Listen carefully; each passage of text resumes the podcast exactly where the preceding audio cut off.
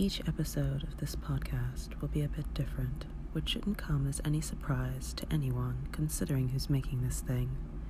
My name's Jay, introvert extraordinaire and procrastinator extreme, and I really, really hate the sound of my own voice. So I figured, why not make a podcast forcing me to have to listen to the jarring timbre of my own vocals, yeah? And no, that doesn't mean I'm going to sing. That would be weird. But I am going to read random things I've written over the years. Sometimes poems, sometimes short stories, sometimes journal entries, essays, or just random thoughts, feelings, insights, and whatnot that come to me at, you guessed it, typically 3 in the morning. The topics will range from personal beliefs to random commentary on past and current pop culture, to books I've read or music I love to interesting things I've learned, to my take on various forms of fiction and literature, or taboo tropes I adore or despise in particular fiction, to, well, really just about anything. I also like to add in a word of the day to help broaden our vocabulary skills and even provide inspiration, which can strike at any time for any reason. And, as a disclaimer and trigger warning of sorts, most of this is unscripted and uncensored, so expect quirky, raw, honest, and undoubtedly controversial material to randomly pop up and be discussed. Or simply pop up, no discussion needed.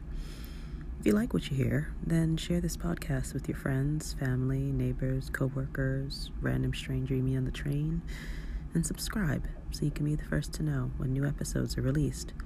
I'm going to try getting them out on Thursdays with an occasional Sunday thrown in if I'm feeling up to it. You can also drop me a voice message on Anchor with questions or suggestions. Hello and happy Halloween! Welcome to our final episode of Hauntoberfest. As promised, I have for you all a special sixth episode to conclude our month of fright and fun. So, my surprise for all of y'all is a glimpse into my dark and twisted mind. No, not not really. Um, then again, week in week out, I thought you were already getting glimpses into my dark and twisted mind, but it's fine. Uh, yeah, this you know this time it's not really a glimpse into my dark and twisted mind. It's just, I'm going to read you guys an excerpt from the draft of a book that I wrote eons ago. And like I said, I was trying to figure out what to read for you guys today, and I don't know. Like there, there were quite a few options, but I just I couldn't do any of them for various reasons. So this one, I figured, you know what? Let's just go with it, even though it's still in developmental hell, basically, and probably will stay there until the rest of forever. You know, it had a kind of, kind of cool vibe, and, um, like I said, don't get me wrong, it still needs work, but I figured, hey, why not? I can give you guys a little peek into something that I was writing. Um, so this is chapter 34, or as I like to call it, Inception Part 3 When Night Falls. Um, this isn't going to be the whole chapter either, because the whole chapter is like 14 regular pages, it, probably like 40 novel size pages. Like it, it's long. It's probably going to get cut up into several chapters or something or whatever. But yeah, this is the first part. Um, I'm not going to give you guys a synopsis, just an interesting little read. So sit back, listen, and enjoy.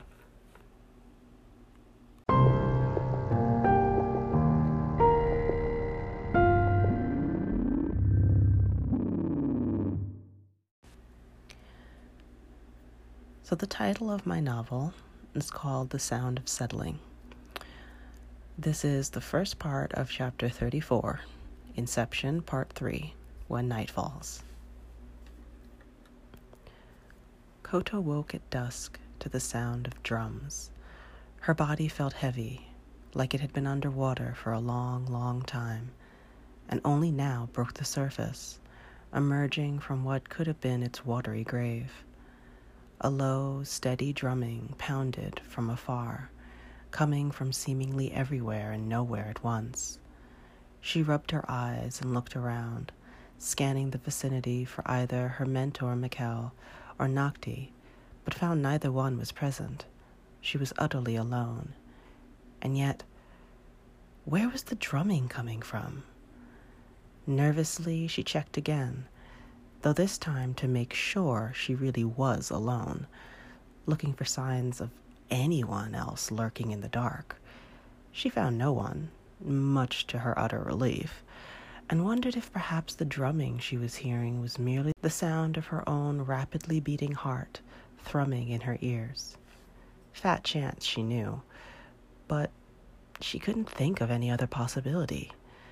And honestly, she didn't want to. Breathing out a heavy sigh, her breath blew up a reddish plume from the ground, causing her to cough violently. She waved her hand in front of her face, trying to clear her sight and her nose. Covering the ground in a thick layer was a sort of rusty reddish clay that smeared her hands, leggings, and bare feet ruddy. Frowning, she squashed her fear for a moment to reach down and touch her foot drawing back and rubbing the smooth clay between her fingers, testing it. Where had all this come from? She couldn't remember seeing any of it before she fell asleep. Examining the area a bit closer, she noticed a few other things she hadn't seen before, like the moat and the deep pit ablaze with a roaring fire lighting the entire area. But what she noticed most distinctly were the strange markings strategically etched about the clearing. In the clay were scribblings akin to henna patterns drawn into the ground, cutting across the earth.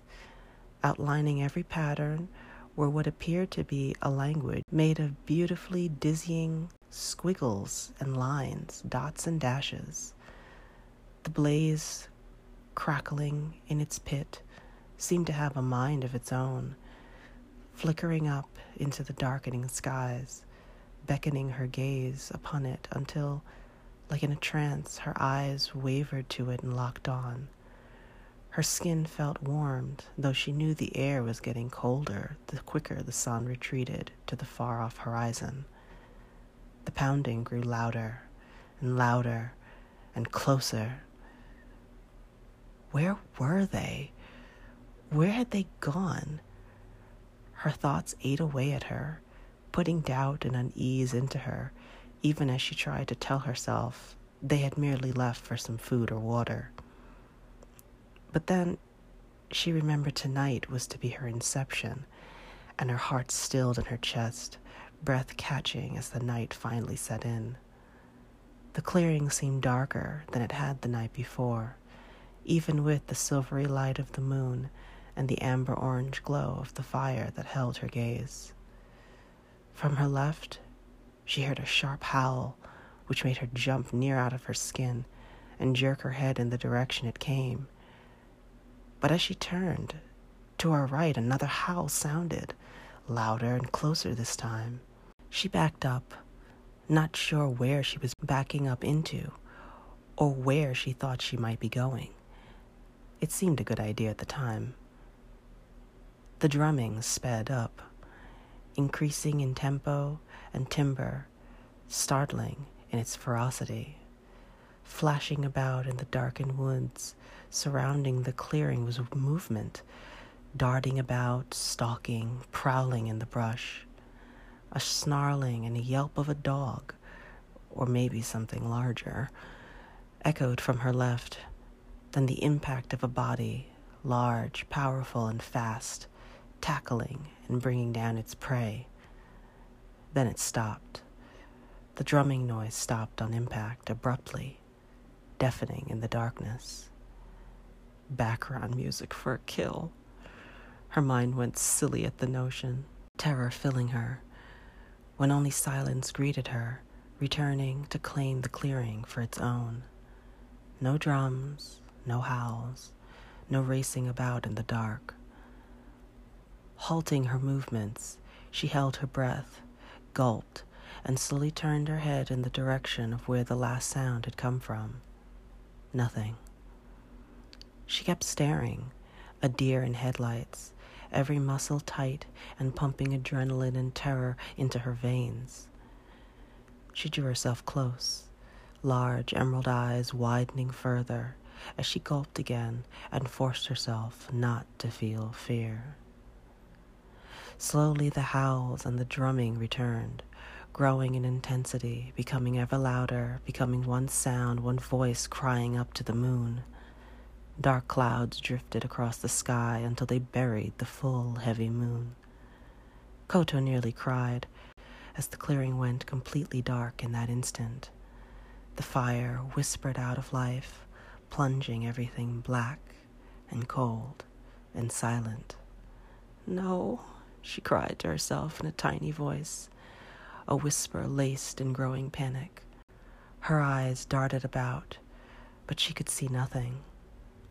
No matter how hard she rubbed her eyes, tried to squint, or widen her pupils, her eyes just refused to adjust to the near pitch blackness. Minutes, hours, an eternity passed, and she quaked and trembled, expecting anything to jump out at her and eat her alive. A hand reached out behind her and grabbed her by the shoulder, and she let out a blood curdling scream that could shake the entire planet blindly throwing up her hands and fighting off her attacker. She kicked and screamed and punched, but the grip wouldn't let go. A guttural sound that couldn't even be called a growl let loose inches from her face, and she saw through the darkness two rows of sharp, white, pointed teeth inside a long, white muzzle, black lips drawn back, teeth clenched tightly together. She literally stopped breathing. She felt faint.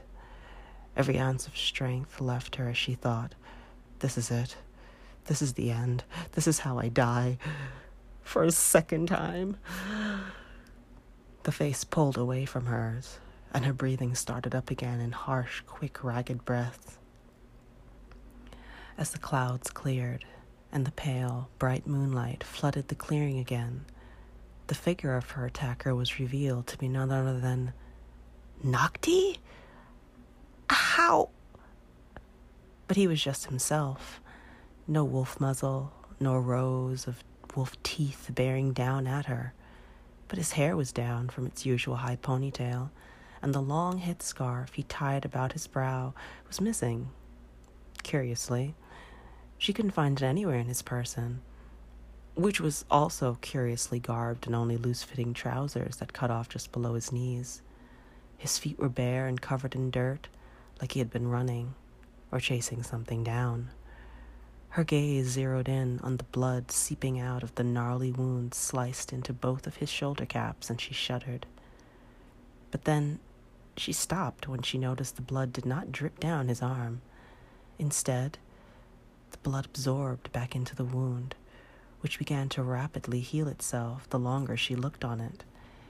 It revealed some sort of bizarre design cut into the flesh before disappearing altogether into the skin. On the backs of his calves were two large tattoos she had never seen before, in the same strange henna like patterns etched into the dusty clay, only in black, standing out starkly against his alabaster skin. She looked up into his eyes, double crescents floating in a sea of vermilion red, ringed in chartreuse green, mad eyes, crazed eyes. And for a moment he looked at her like he knew her very soul. Despite that, his gaze flickered past her to what laid beyond, just over her shoulder, to something or someone which held his gaze and never let it waver. then he took her hand and pulled her to her feet. Koto turned to see what caught his eye. A sharp gasp left her as she quickly backed up into Nocti's chest.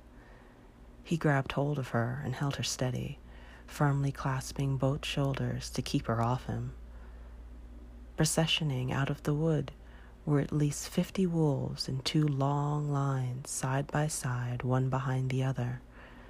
They stepped lightly and unhurriedly in her direction, all in time to the beating of the drums, coming to encircle the two of them in a ring of fur and teeth.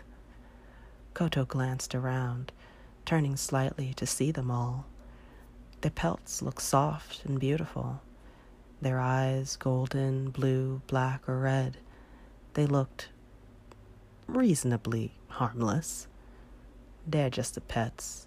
Noctis spoke up suddenly, making her jump and whip around to meet his gaze, which still hadn't wavered from in front of them, locked onto something else in the distance, something that still had yet to come. These ain't your. Then, where are they? she asked. And where's my mentor, Mikkel? As if on cue, out of the darkness, a voice answered her. I'm right here. Koto jerked her head around towards the end of the procession, straining her eyes to make out the single figure slowly advancing closer, walking astutely out of the darkness. Mikkel stepped into the clearing, looking no different than he had when she had seen him a week ago.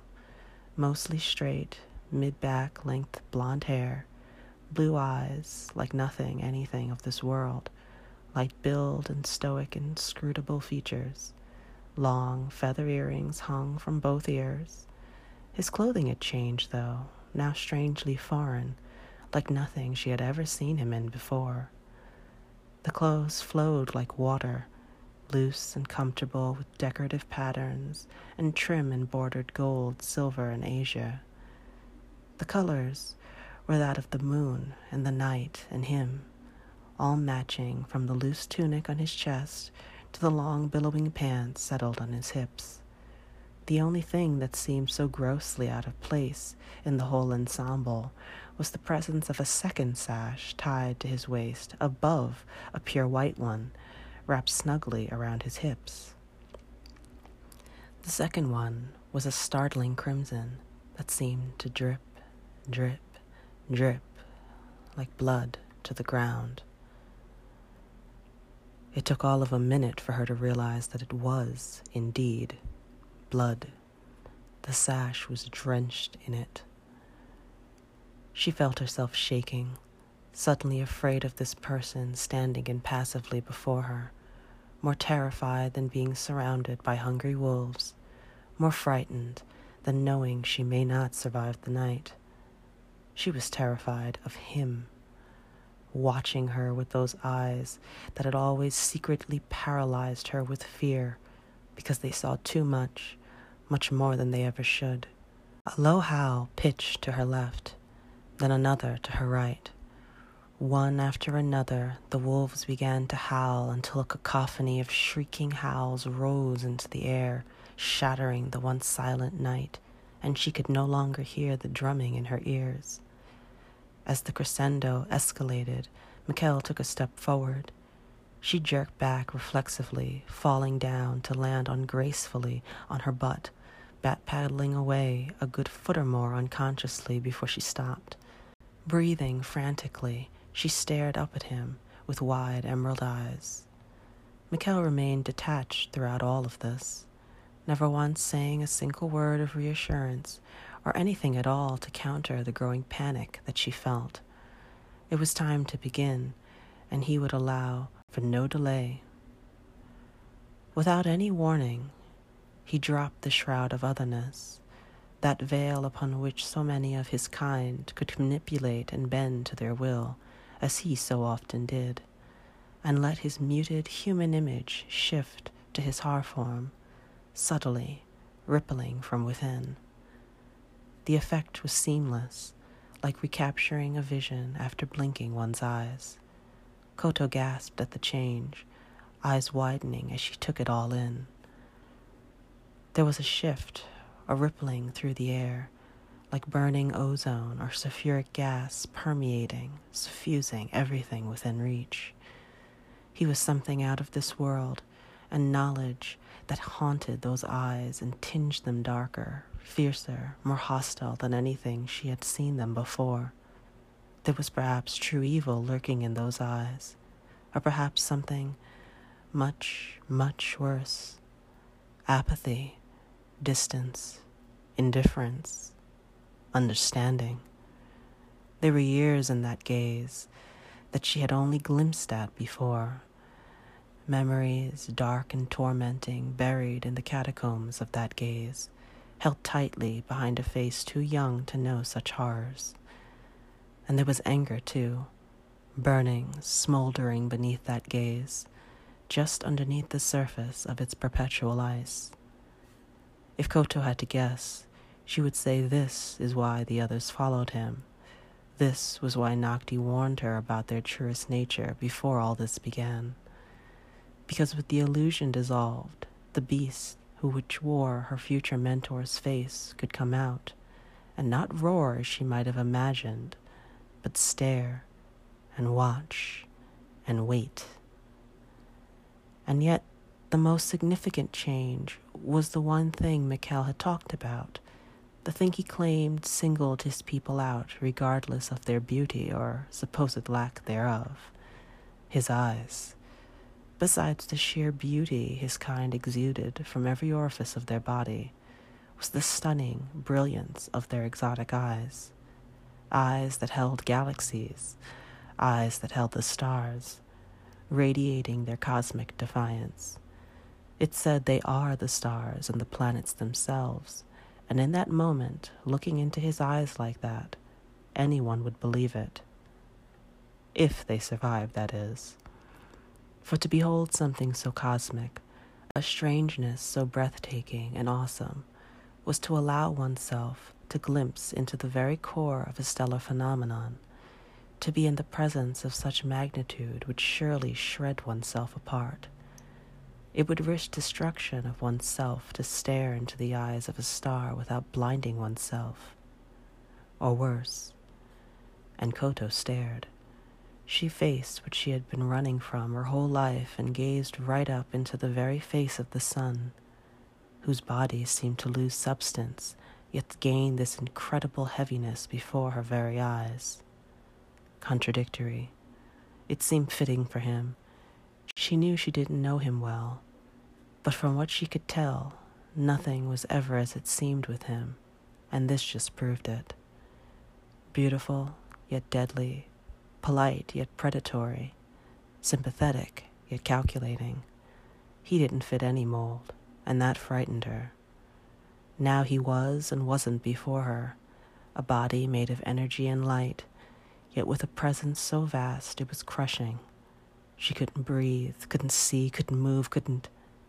Come, let us begin. His otherness pulled to her own. This androgynous being tore into the heart of her, hunting for something like itself within her. And something reached back, cried out. She tried to stop it, tried to pull it back in, but he'd already seen it already seen the side of her she tried to hide under pretty makeup and cute, outrageous clothes. Why do you hide, Omalis? Why do you hide from me? Because I don't want to be like you, she tried to scream, but found she couldn't. She began to panic, struggle to cry out, say something, do something, but she couldn't move, couldn't speak, could barely breathe in his presence, and the realization seized her further. I, I really can't move. I'm, I'm, I'm paralyzed. What, what is he? What, what did he do to me? Why can't I move? Why? Do you know what fear is, my dear? His silken words cut through her inner turmoil. Her eyes burned as they took in all that he was the alienness, the strange otherness of him, remained fixated on a sight they knew they should never behold. She felt something in her writhe in horror at it, shrivel and let out a blood curdling scream and die under its gaze. But then another part of her preened under it, tried its best to stand up tall and proud and unafraid. She could feel herself struggling to stay awake, stay conscious under that unnervingly unblinking stare of this monster, this beast slowly stalking around her. Fear is awe, respect, reverence, understanding. It is our truest self revealed. We each have it. Humans refer to it as alpha, beta, and omega personalities. We call it fear. She didn't know why he was telling her this. What the hell did it have to do with her or the supposed ritual she had to undergo? She just wanted to be done with this, be away from him and his strangeness so she could go home. His home. I'm moving in with him, aren't I? Guess there won't be much running away from him once that happens. If that happens. I'm not entirely sure he's not about to kill me right here and now. A light chuckle. I'm not going to kill you, Kotoki. Generally spasm from shock. He continued on. Yes, I can hear you. And the fact that you can still think while I'm before you like this proves my point. You're a rare fear, girl. A rare fear indeed. And that is where I'm going to stop off. I know you probably you guys are probably like, what the F?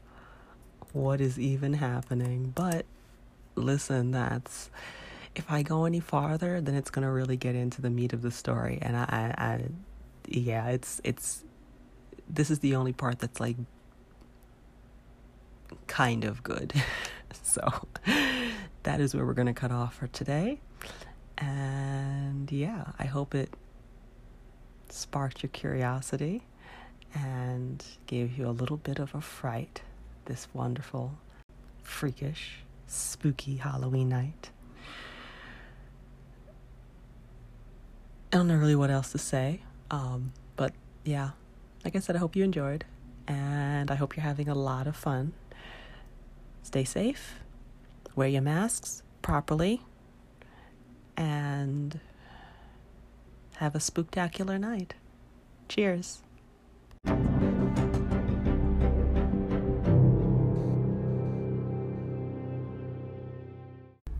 Thanks for listening, and I hope to see you all back here for another episode next week, or the week after, or the week after that. Listen, how about we not make any promises and just say, see you again another time, yeah?